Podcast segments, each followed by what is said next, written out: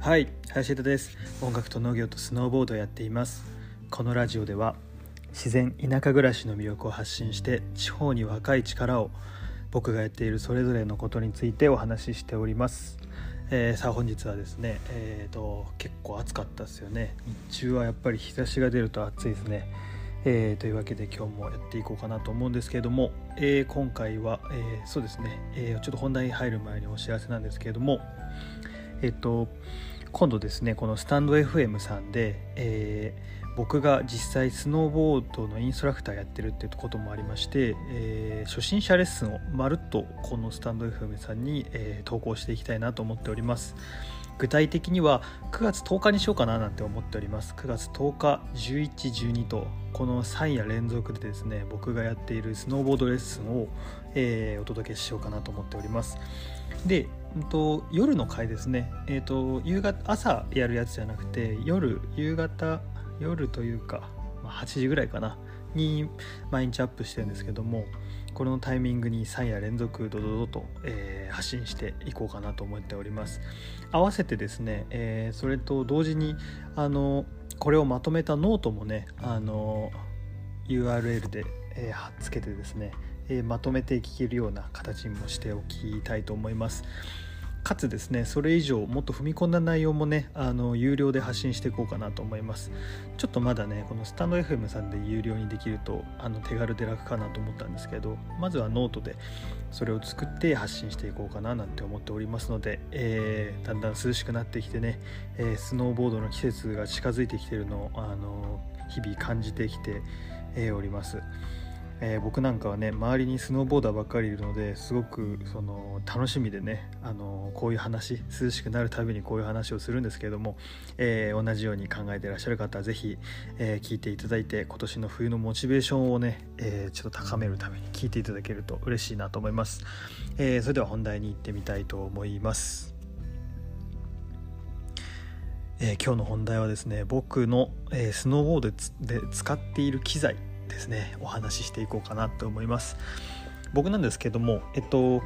まあ、まあ、スノーボードのメーカーいくつかあるんですけれども、まあ、大体国内で生産されてるボードっていう、ね、主要なメーカーっていうのがあってまず1個目はねあのなんつうんだろうな。大体そのスノーボードを作ってる会社小笠坂とあとアクトギアっていうのがあってその2つの工場がまあそれぞれ各メーカーのコンセプトに基づいてやってる小笠坂は小笠坂の板があったりとかするんですけどもあとはグレイとか BC とかあのいろいろあるんですけどモスとかねいろいろあるんですけども、えー、結構その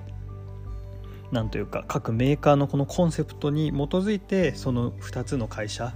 があの制作に当たっているっていう感じなんですよね。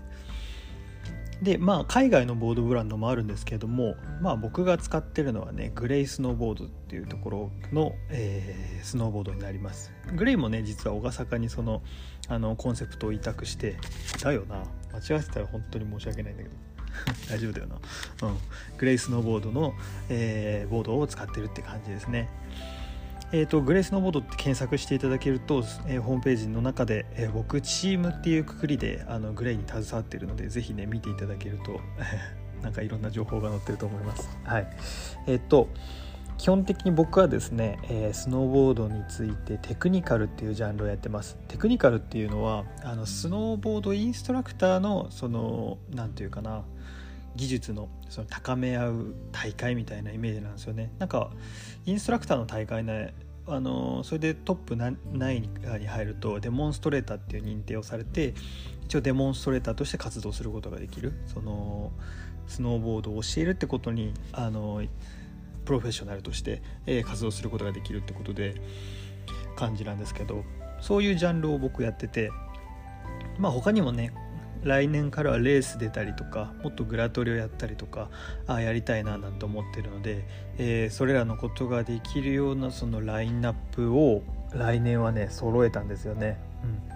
ちょっとあの一番多分使用頻度が多い順からちょっとあのお話ししていこうかなと思うんですけどもえっと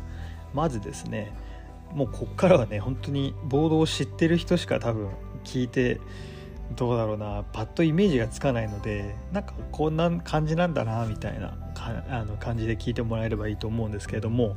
後でねこの最初まずこのボードのラインナップをバババって説明してから、うん、それぞれどんな特性があるのって大まかなその説明をしようかななんて思います。えっと、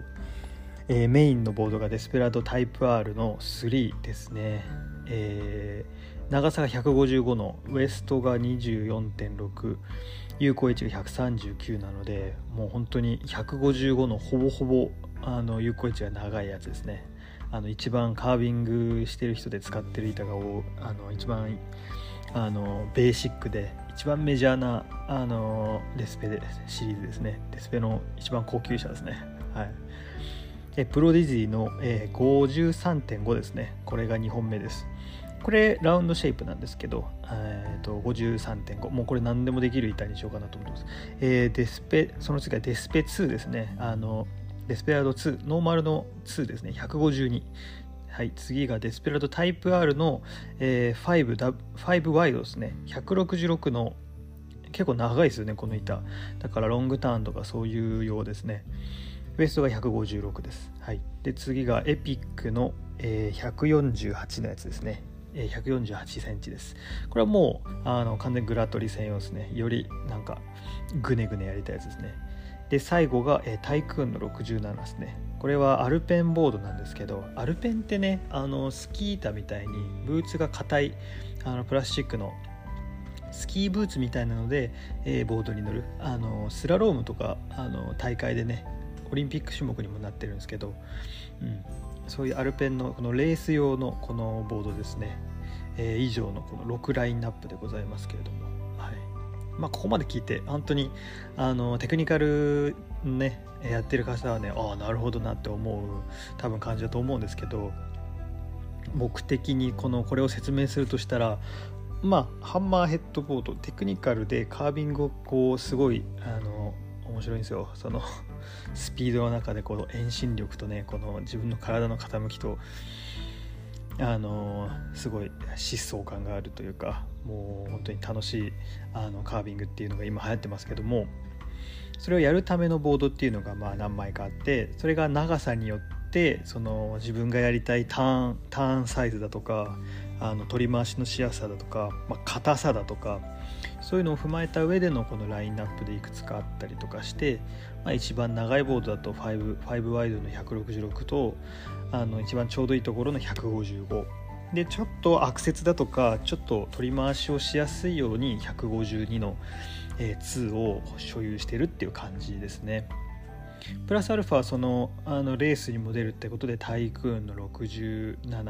まあ出ると言ってもまあ練習するぐらいだと思うんですけどタイクーンの67がアルペンボードで1枚、えー、ですね。と、えー、それ以外のフリーライドとかあの今ね速いスピード域でこのグラトリをするっていうのが結構流行っててラントリーなんて言ったりするんですね。YouTuber だとあのイグッチャンさんだとかあのラマさんだとか。あとは誰が知ってるかな、うん、その辺が有名かな。うん。えー、っていうちょっとそういうジャンルのいろんなことができる板として、えー、プロデジーの53.5これがね結構ね割とあの反発もあって気持ちいいなんつうか乗り味というかあの反発もあるし割と柔らかいし、うん、53.5度あとエピックもっと柔らかいボードですね。48148なんですけれども有効エッジとしては長くなるような設計になってる板になってると思います。はい。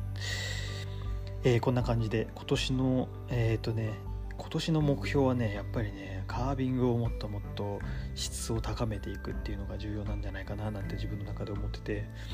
去年はグラトリばっかやっててあのカービングがおろそかになっててねあのちょっとまあ、大会自体も結構やっぱりあの自粛自粛で行われなかったりとかしたんですけどもちょっと今年はこのラインナップでもうがっつりいきたいななんて思っております。はい。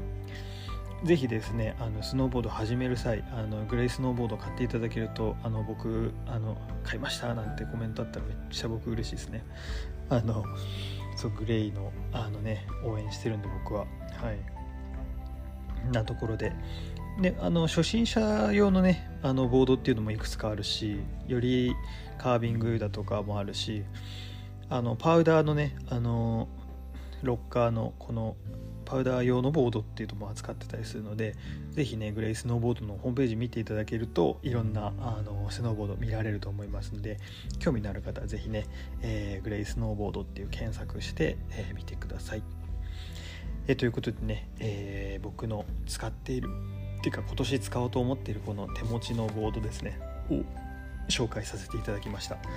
カタログとかもあるので是非見てみてください。というわけでありがとうございます。えっとね今日はね、えー、晴れてて、えー、基本的にまあ、ちょっとウェブで会議があったりとかしてあのゆったり過ごせました。あのバイクがようやくね無事うちに来たのでバイクを乗り回してえっ、ー、とね近くの公園に行って川でなんかあの癒されてきました。そうこうあの公園でご飯食べてでそこでウェブ会議をしてでちょっと買い物をして帰ってくると。で軽くお昼寝をして、えー、で夕ご飯を食べて今に至るという感じですね。